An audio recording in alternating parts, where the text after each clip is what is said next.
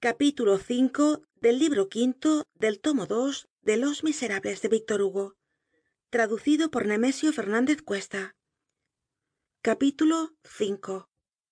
Aventura que seria imposible con el alumbrado de gas.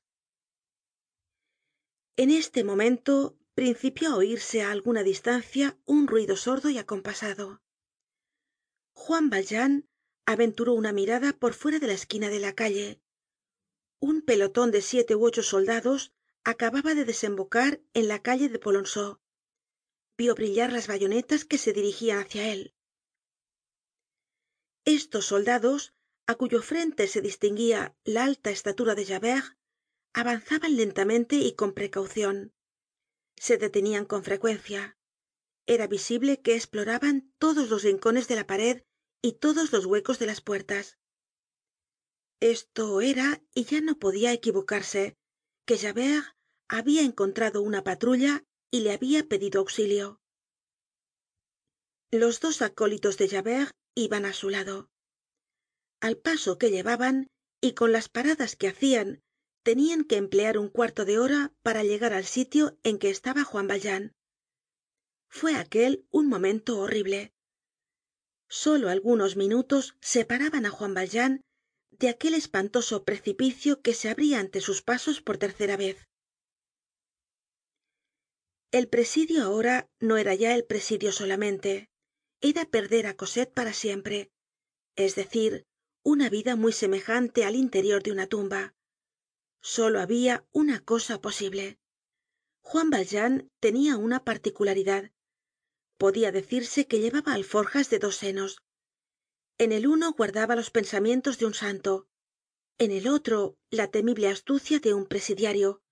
Y buscaba en uno ó en otro segun la ocasion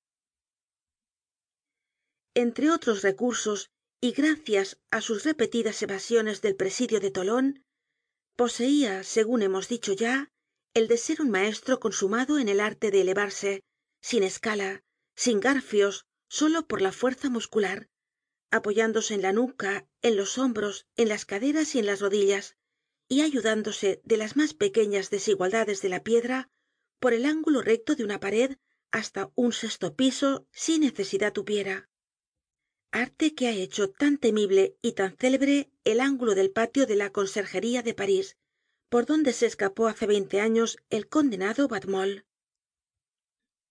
juan valjean midió con la vista la pared por cima de la cual veia el tilo. Tenia unos diez y ocho pies de altura.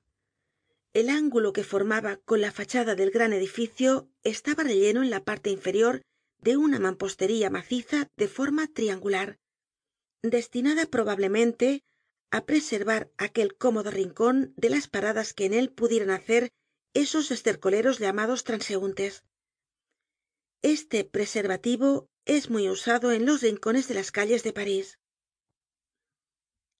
El prisma tenia unos cinco pies de alto. Desde su vértice quedaban pues que subir hasta la albardilla de la pared catorce pies. La tapia estaba coronada de una piedra lisa sin tejadillo. La dificultad era cosette que no sabia escalar una pared. Juan valjean no pensó siquiera en abandonarla pero subir con ella era imposible. Para hacer estas ascensiones son necesarias todas las fuerzas de un hombre. El menor peso le haria perder el centro de gravedad y le precipitaria necesitaba una cuerda. No la tenia y dónde habia de encontrar una cuerda á media noche y en la calle de polonceau ciertamente si en aquel momento juan valjean hubiera tenido un reino le hubiera dado por una cuerda todas las situaciones críticas tienen un relámpago que nos ciega ó nos ilumina. La mirada desesperada de juan valjean encontró el brazo del farol del callejon genrot en aquella época no habia aun alumbrado de gas en las calles de parís. Al caer la noche se encendian faroles colocados de distancia en distancia que se subian y bajaban por medio de una cuerda que atravesaba la calle de parte á parte y que se ajustaba en la ranura de una palomilla. El torniquete en que se arrollaba esta cuerda estaba sujeto á la pared debajo del farol en un hueco con tapa de hierro cuya llave tenia el farolero y la cuerda estaba tambien protegida por un tubo de metal. Juan valjean con la energía de una lucha suprema atravesó la calle de un salto hizo saltar la cerradura del cajoncito con la punta de la navaja y volvió en seguida á donde estaba cosette. Ya tenia cuerda. Estos sombríos maniobreros hacen pronto sus maniobras luchando con la fatalidad. Ya hemos dicho que aquella noche no estaban encendidos los faroles. El del callejon genrot estaba apagado como los demás y podia pasarse á su lado sin notar que no estaba en su lugar. Pero la hora el sitio la oscuridad el estado de juan valjean sus gestos particulares todo empezaba á inquietar á cosette. Otro niño hubiera gritado hacía rato. Cosette se limitó á tirar á juan valjean de la falda del leviton oíase cada vez mas claramente el ruido de la patrulla que se aproximaba. Padre dijo en voz muy baja tengo miedo quién viene chist respondió el desgraciado. Es la thenardier cosette se estremeció. No hables déjame obrar añadió. Si gritas si lloras la thenardier te echa la garra. Viene por ti.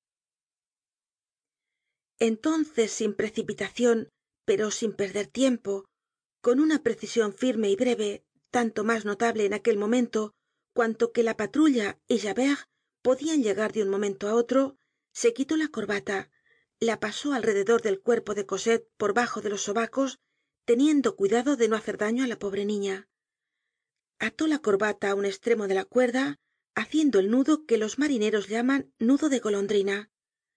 Cogió el otro estremo con los dientes se quitó los zapatos y las medias y los arrojó por cima de la tapia subió al prisma de mampostería y principió á elevarse por el ángulo de la tapia y de la fachada con la misma seguridad que si apoyase en escalones los pies y los codos.